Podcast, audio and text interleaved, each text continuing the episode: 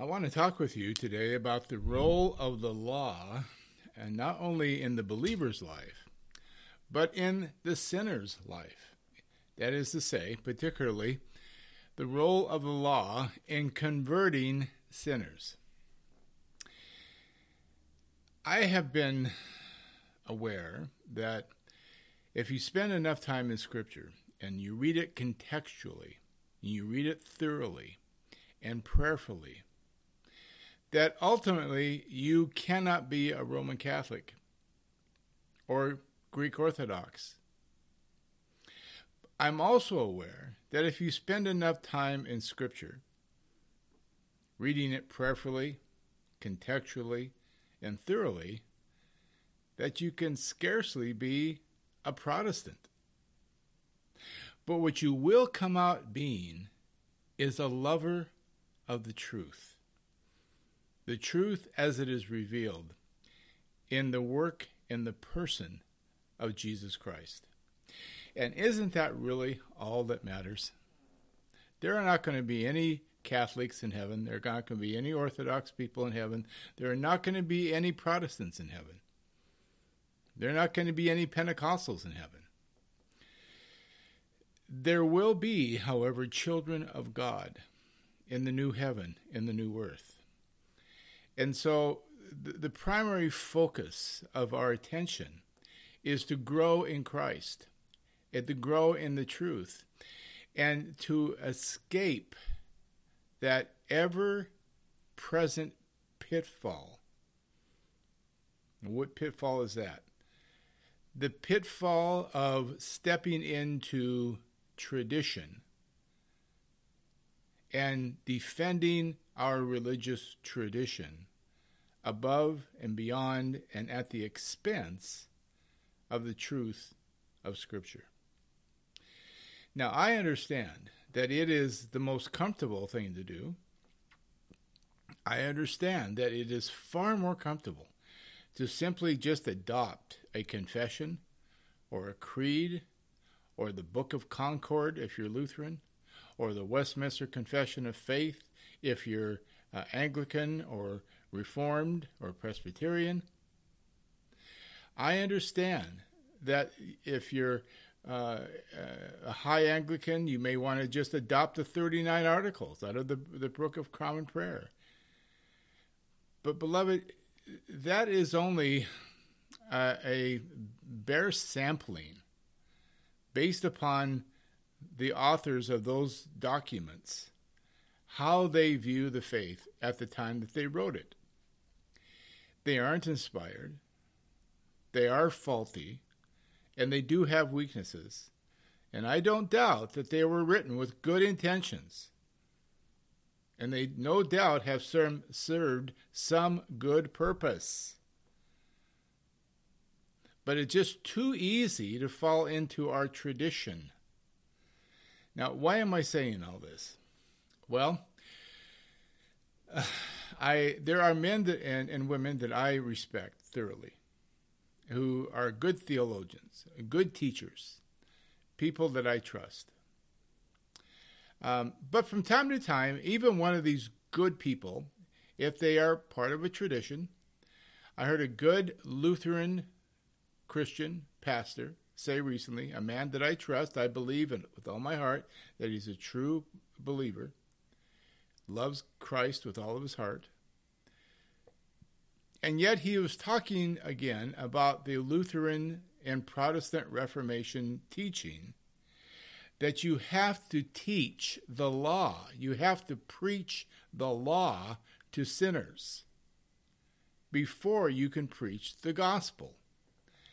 Now, in the Lutheran world, they call that the uh, proper use of the law in the gospel, proper distinction between the law and the gospel. In the Presbyterian and Reformed world, they just, and even now in many in the evangelical world, uh, really believe that you can't solve a problem that isn't yet a problem. That's their reasoning. If the sinner doesn't know that he or she is a sinner, then how are they ever going to want to come to Christ? And so the logic follows, and it's very human logic. It's not the logic of the Spirit of God. It's very good marketing, although they would probably be loath to refer to such. It's it's a very good logic to say that well uh, we have to help the sinner see that they're a sinner first. There is a lot of evangelistic programs, in fact, that teach that. I know one in particular where you go street preaching, or you talk to people in the elevator, you talk to people at work around the water cooler, and and and you ask them, uh, you know, let me ask you this: have have you ever sinned? Well, I don't know. Well, let me ask you this: Have you ever um, uh, lied? Well, yeah, yeah. Have you ever in your lifetime stolen anything, however small? Oh, yes, yes, yes, yes. Well, then you have broken God's law. You have broken one of the Ten Commandments, and to break one of them is to break them all. And so you are a sinner before God. You stand before God, a sinner. And if you don't repent, you will go to hell. The law is convicting you of sin. And the poor person starts to form sweat beads, hopefully, they think, uh, on their forehead. And they get a little nervous and they say, Well, what, what, what, what do we have to do? I say, Well, God has sent Jesus into the world to die for your sins. So even though I did all these things and the law says I'm a sinner, then, then Jesus took care of it? That's right. All you got to do is pray this simple prayer. Well, let's pray the prayer. So the person prays the prayer, and then the evangelist will assure them that they are now clean of all of their sins and they can go skipping back to their cubicle thinking that they are now a Christian. When they are no more a Christian than the water cooler they were standing at. That kind of evangelism is fallacious at best and unbiblical at worst. And destructive. It, it leaves people inoculated to the gospel. It doesn't lead people um, in embracing the gospel. It leaves them inoculated, thinking they have something that they do not have. And beloved, there is no worse position, no worse state than any human being can be in than to believe that they possess something they do not possess. And that's all that kind of evangelism does. It's fire engine evangelism. You tell somebody they're on their way to hell, and all you got to do is pray a simple prayer to not make sure you don't go there. Only a fool would not pray that prayer. Now, there are those who will tell you to take a flying leap anyway, so, you know, there are those. But generally speaking, if a person has a conscience, and most people do, and what, what have they got to lose? Just say the simple prayer, huh? Yeah, just say the simple prayer. So these, there's these people, and there always have been, who have run around teaching that that somehow you have to frighten people, you have to terrorize them with the law before you can share the gospel with them. How will they how will they feel motivated to come to Christ if they're not terrorized by their sin? Again, it, it, there is an element of human logic to it. It's classic marketing find a need and fill it. Better yet, create a need and fill it. Now, that's not to say that the unbeliever is not in sin. Of course they are. They're dead in trespasses and sins. Ephesians chapter 2, verses 1 through 3 make that very clear that they are dead in trespasses and sins. They are under control of the evil one. They are by nature children of wrath. Their long term prospects, their eternal prospects, are not good. And the truth is, if they don't repent, if they don't come to the gospel, if they don't confess Jesus as Lord and Savior in true repentance, they will perish. But the question is not whether the sinner is a sinner. The question is is whether the law converts sinners. And the truth is the law does not convert sinners. It's interesting that my, my good Lutheran and Protestant uh, Reformed and Presbyterian friends, they will maintain, they will fight to the death to maintain the fact that man is not simply uh, sick, he is dead in trespasses and sins. And yet, they will take the law and preach the law to a corpse. Because that person is a corpse, and they simply cannot respond to stimulus, the legal stimulus of the law. And yet they will attempt it. And what all they end up doing is manipulating an unsuspecting sinner into taking the vaccine of their simple prayer so they can believe that somehow they are now okay with God because they said the simple prayer by the water cooler or by the front door or in the playground or at a stadium or at the front of the church on Sunday night. Now, where did this come from? Where did this notion that somehow you have to preach the law? Well, let me just tell you. It came from the state church in Europe. Most recently. That's where it originated throughout church history. The state church and Calvin developed the doctrine of the invisible church and the um, um, physical church, the, the, the, the, church you can see, the visible church, the invisible and the visible church. And because the church, state church was a, a, a mixture of clearly unbelieving people, unregenerate people, who were in the church, who were obligated to attend the church, who were obligated to be baptized, obligated to baptize their children because to be a citizen of the state was to be a Christian of that uh, Christian state. You didn't have a choice. You were to be baptized and you were to baptize your children. And so, and Luther resisted this. Luther didn't want this. In fact, at one point, he wanted two churches He wanted, he wanted, if you will, a, a, morning service for genuine Christians, and then a late morning service for those who are just good churchgoers. But that didn't work.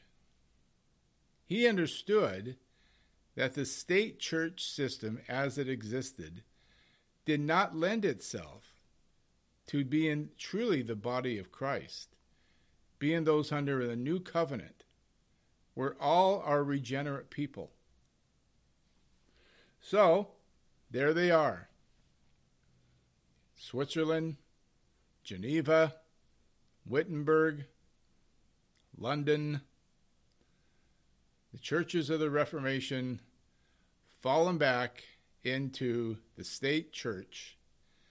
And with all of its nominalism and spiritual mediocrity but so that by the uh, second or third generation after the Reformation, all we really had was a bunch of dead orthodoxy.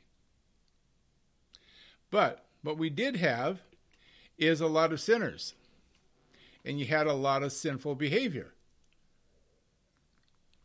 And you can't have that in the church. And so it seemed right then to begin to talk about the law.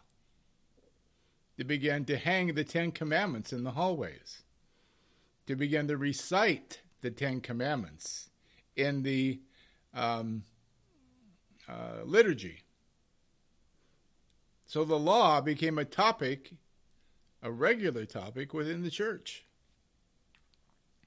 And the law does serve as a restraining influence. I will grant you that. I mean, someone who's regularly exposed to a reading of the Ten Commandments, even an unbeliever, may be less likely by the powers of the natural conscience to act out, at least publicly, in the grosser moral sins. So it accomplished uh, a, a type of sanitation, sanitization, I should say, of the church. There was no sanctification. There was scarcely a regenerate person after the second and third generation. But there was a sanitized routine of liturgy in which the commandments were read, the, the um, catechisms were filled with the law of God. The Westminster Confession of Faith eventually taught the law of God. And so it began to be reasonable then, as more evangelistic efforts came about, especially through John Wesley and those like him, that you, sh- you should have to preach the law to people, the terrors of the law, in order to help the sinners feel guilty so that they would be more willing to become a Christian. But that's not the gospel, folks. That's not the New Testament way of evangelism. And so I heard this man today making some very good points. I rejoiced to be listening to him. Until he said, you, you have to preach the law before you can preach the gospel, or else how will the sinner ever know that they're a sinner? Well, we don't depend. That's a Pelagian doctrine, folks. And Pelagius was a 5th century monk who believed that grace was not necessary. He was a heretic. And his teaching, his spirit, never left the church if you really believe that a sinner is dead in trespasses and sins and is, is unable to respond to stimuli, spiritual stimulus, then you ought not be preaching the law to that person. You ought to be preaching the gospel. You ought to be preaching that which comes imparts faith by the Spirit. In other words, Faith comes by hearing, and hearing by the word concerning Christ, not the word concerning Moses. This is this may seem like I'm splitting hairs a little bit here, but but I'm really not. Underneath this mindset that we have to preach the law is a whole iceberg. We're only talking about the tip of the iceberg underneath it is this this whole iceberg of thinking that somehow the law is still got its chains wrapped around even the life of the believer. Read the Westminster Confession of Faith, it's there. The good news is this in every generation, including the Reformation, there were churches that formed who preached the gospel,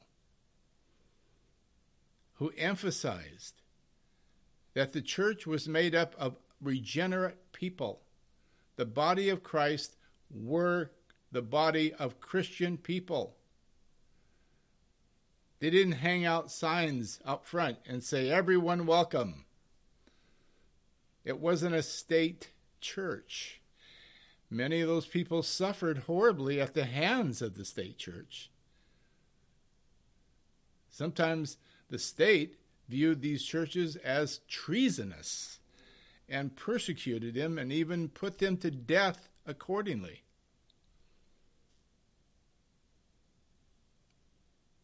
There's a document called the Martyr's Mirror, and it documents the untold numbers of cases, thousands of cases of men and women in the early years of the Reformation who were converted by the preaching of the gospel, oftentimes at, at the uh, preaching of the reformers themselves. Ulrich Zwingli, for instance, in Switzerland, preached out of the New Testament, the Greek New Testament. Hundreds were converted, and they took him seriously and began to live according to the gospel. And then the state, magisterium, came down on him, and told Zwingli, you know, you're going to have to start keep, you're going to have to keep baptizing children. Well, Zwingli at first resisted. He conceded, and he came up with a whole theology, a whole fabricated theology, in order to support infant baptism. In their covenant of grace and brought forward the Abrahamic covenant. Instead of it being fulfilled, the Abrahamic covenant being fulfilled in the new covenant, which is what was originally taught and is taught by the New Testament, and what the New Testament church taught that all previous covenants, all previous biblical covenants, was fulfilled in the new covenant.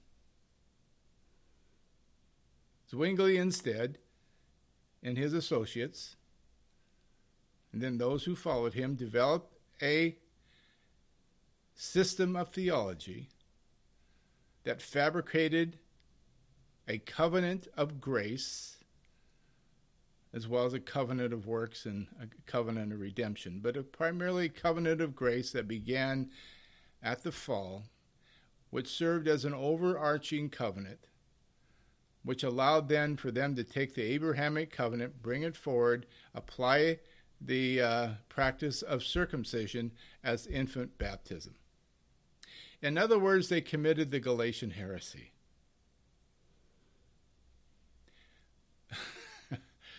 I know this may rattle some of you, but th- this is the truth, folks. And I'm too old to say anything but that these days. I've been a Christian for 45 years, and I've had to live through some of the longest, windest, rottenest teaching. I've had to fight my way out of the fog so many times and protect my wife and family and I from the from the wiles of the enemy being touted as theology. And you, so a good read of church history will will affirm everything I just told you. By the way, so it's not you don't have to take my opinion for it. If you look at church history, you'll discover that that's exactly what happened with Ulrich Zwingli in Switzerland. So there have always been those who felt that they wanted to be teachers of the law. The law can be very seductive to the egos of fallen man, to the flesh. The law can be very seductive to some men and women who think that they want to be teachers of the law, who think, in fact, that they can keep the law, I guess.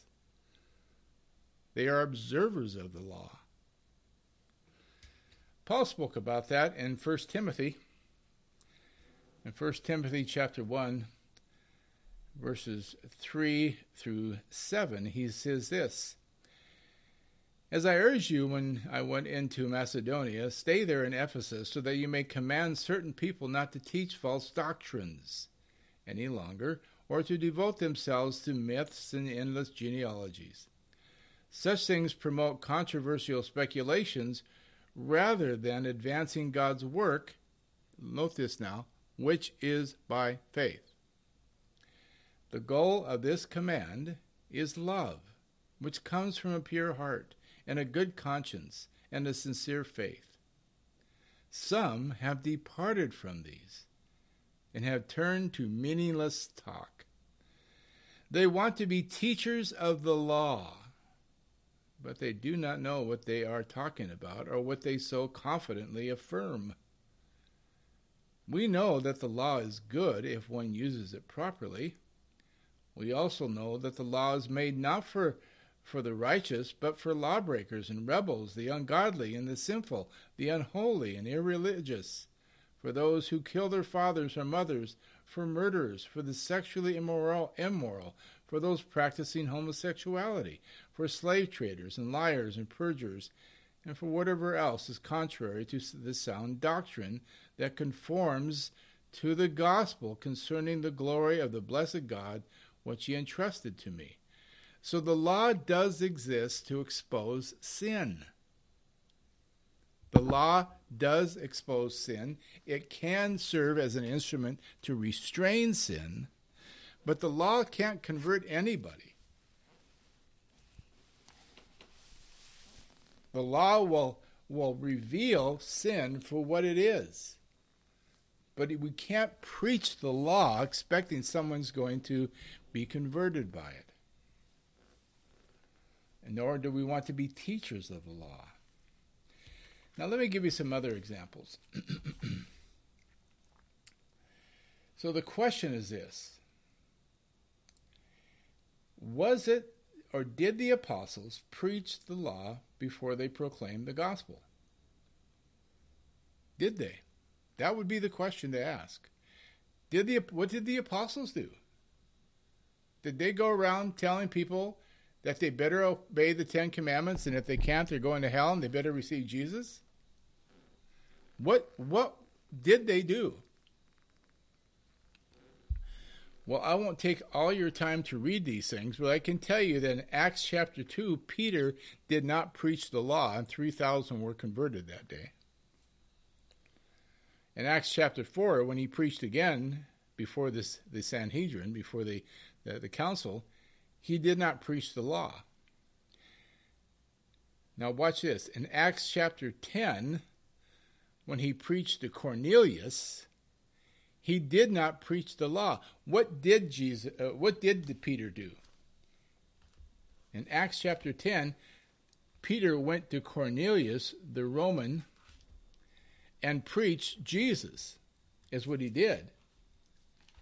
He didn't go and say, "Well, you Gentiles, you've uh, you've had a free pass up until now, but now you're going to have to uh, come under the law and be convicted by the law so you can realize your your need for Christ. That's not what he said at all. He told Cornelius and those gathered with Cornelius that day in Acts 10:34, I now realize how true it is that God does not show favoritism, but accepts from every nation the one who fears him and does what is right. You know the message God sent to the people of Israel announcing the good news of peace through Jesus Christ, who is Lord of all. You know what has happened throughout the province of, province of Judah, of Judea, throughout the province of Judea, beginning in Galilee after the baptism that John preached, how God anointed Jesus of Nazareth with the Holy Spirit and power and how he went around doing good and healing all who were under the power of the devil because God was with him. We are witnesses of everything he did in the country of the Jews and in Jerusalem. They killed him by hanging him on a cross. But God raised him from the dead on the third day and caused him to be seen. He was not seen by all the people, but by witnesses whom God had already chosen by us who ate and drank with him after he rose from the dead. He commanded us to preach to the people and to testify that he is the one whom God appointed as the judge of the living and the dead. All the prophets testify about him that everyone who believes in him receives forgiveness of sins through his name. Now, let me interject. Not one word about the Ten Commandments. Verse 44. While Peter was still speaking these words, the Holy Spirit came on all those who heard this message. The circumcised believers who had come with Peter were astonished that the gift of the Holy Spirit had been poured out even on Gentiles, for they heard them speaking in tongues and praising God. Then Peter said, Surely no one can stand in the way of their being baptized with water. They have received the Holy Spirit just as we have. So he ordered that they be baptized in the name of Jesus Christ. Then they asked Peter to stay with him them for a few days. That was the first Gentile mission. And if Peter was ever going to go loaded for bear with the law and the Ten Commandments under one tablet under each arm, it would have been then. But he said ne'er a word. Instead, he preached Jesus. Very important to understand. Now, the same thing happened in Lystra with Paul and Barnabas. They preached to a crowd.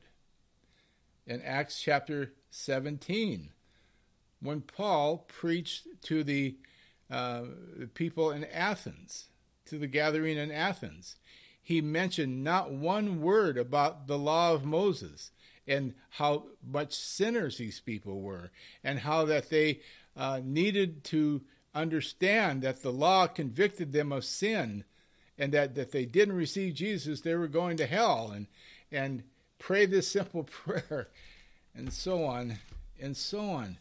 That's not what Paul did. Instead, Paul used a very contextual, to use that word, sermon based upon that culture and appealed to them based upon their own religiosity to not think of God in the ways that they had in the past, because he says in verse 29 Therefore, since we are God's offspring, we should not think of the divine being as like gold or silver or stone, an image made by human design and skill. In the past, God overlooked such ignorance but now he commands all people everywhere to repent, for he has set a day when he will judge the world with justice by the man he has appointed. He has given proof of this to everyone by raising him from the dead. Paul preached Christ and him crucified. He preached Christ and the resurrection, not the law. Later in Acts chapter 20, when Paul was about to leave Ephesus, he was warning the um, Ephesian elders that fierce wolves would come in and that they would not spare the flock. He reminded them how he had gone publicly from house to house, declaring both the Jews and the Greeks that they must turn to God in repentance and have faith in our Lord Jesus. They must turn to God in repentance. I am not arguing against repentance, folks. I'm arguing for New Testament evangelism. And we'll see in just a moment what I mean. So later on, Paul addresses the Ephesian elders and says to them that he's guilty, he's excuse me, he's free of the guilt of all men.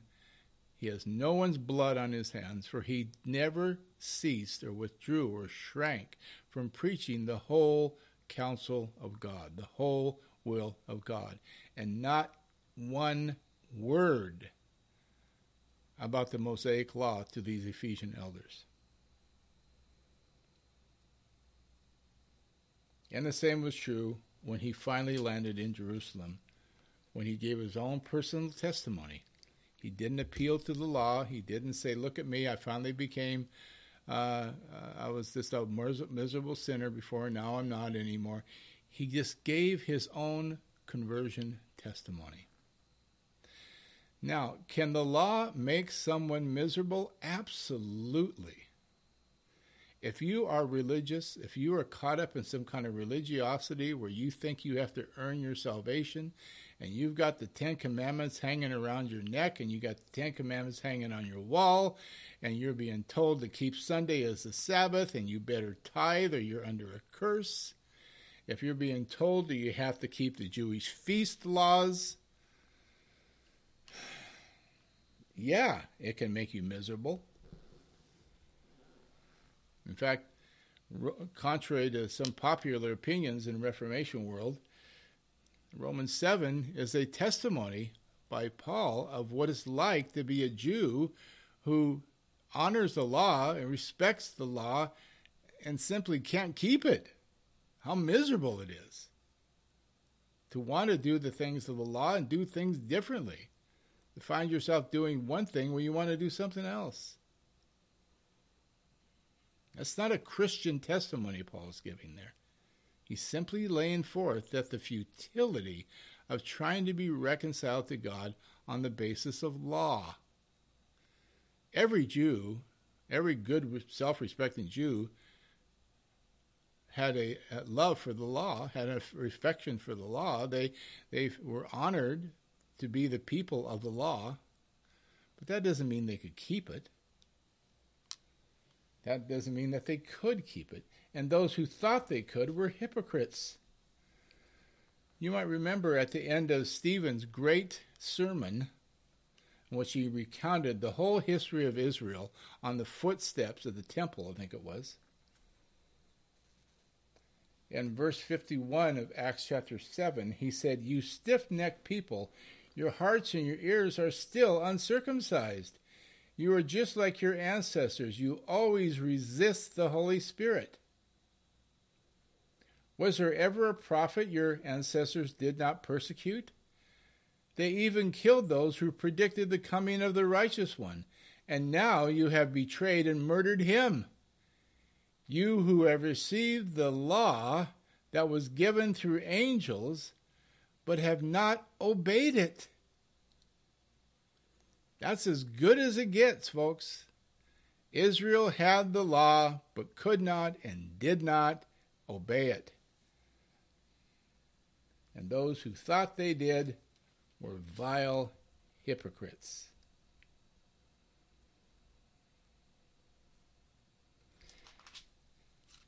So, what are we to do with all this? Well, let's turn to John 15.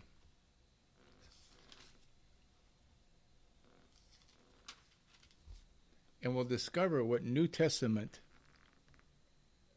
what New Testament evangelism actually looks like. the fact is, I'm running out of time. So I think we're going to do this in a second part, a two part. So let me just remind you of what we said today. There are those who teach that the terrors of the law are necessary to convert the sinner. That without the teaching and preaching of the terrors of the law, the person will feel no motivation to repent of their sins and become a Christian. What I'm saying to you today is that is simply not New Testament teaching. And let me close with this. Next time we're together on part two of this sermon, I will talk with you about John chapter 15, verse 26 through chapter 16, verse 15, in which Jesus sets forth the work of the Holy Spirit. And he will talk about the work of the Spirit, improving the world to be wrong about sin and righteousness and judgment, about sin, about righteousness, and about judgment. And Jesus says nothing about the Mosaic Law. But he does say that the Holy Spirit's job is to convict, not the law, and not you in your manipulative evangelistic formulas. Only the Holy Spirit can convict one of sin adequately to bring them to salvation in Jesus Christ. Now, there have always been churches that have taught exactly what I'm saying. I'm not a Lone Ranger, thanks be to God. And let me close with just this thought. For instance, the first London Confession of Faith in 1646, the first London Confession of Faith in 1646, which was a Baptist confession. And these people were persecuted horribly by the state Anglican Church, as well as by the Presbyterians. So they put together this confession of faith so that everyone would be aware of what they believed because they were being accused of, being, of believing some weird, strange things because they weren't part of the state church. There are two articles I want to read with you real quick here. Article 24, it says this Faith is ordinarily begotten by the preaching of the gospel or word of Christ, without respect to any power or agency in the creature, but it being wholly passive and deadly in trespass, dead in trespasses and sins, doth believe and is converted by no less power than that which raised Christ from the dead. Now listen to Article 25. Quote, the preaching of the gospel to the conversion of sinners is absolutely free. No way requiring is absolutely necessary. Any qualifications, preparations, or terrors of the law, or preceding ministry of the law, but only and alone the naked soul, a sinner and ungodly, to receive Christ crucified, dead and buried, and risen again, who was made a prince and a savior for such sinners as through the gospel shall be brought to believe on him. What a beautiful statement. There have been New Testament churches throughout church history. And just because the Roman Catholic Church, the Greek Orthodox Church, and sadly many Protestant bodies add to the revelation of God in Christ Jesus, add to the gospel, or take away from the gospel, or place demands on the shoulders of the sinner that the New Testament no way places there, doesn't mean that we should tolerate it, beloved. You're part of a tradition that is more interested in maintaining its tradition or providing you an easy path so that you don't have to discover the truth for yourself, then I feel sorry for you. I hope and I pray for you that God will give you the passionate, the burning desire, and the hunger for the truth, so that you will seek Him in the text, the Scripture. You will study the Scripture for yourself, contextually, prayerfully, and thoroughly and discover. I went through that myself. It was, I had a lot of mixed emotions going through that season. I remember reading and listening to scripture day in and day out at times and discovering all kinds of things that I had been taught for 20 years in my denomination that simply were not so when looked at the context of the proof text that they were giving me. But it's worth it. The truth is worth it, beloved. The truth in Jesus Christ is worth whatever rejection, whatever dejection, and whatever bonds you must break with human tradition.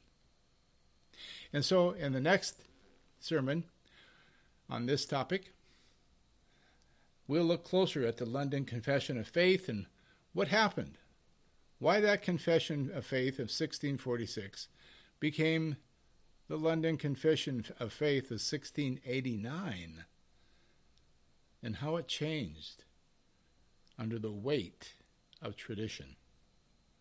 And we'll look more at John 16 and the work of the Holy Spirit and bringing about New Testament evangelism. Until then, may the Lord strengthen you May the Lord give you a great hunger for His word. May you be filled with His presence daily. Amen.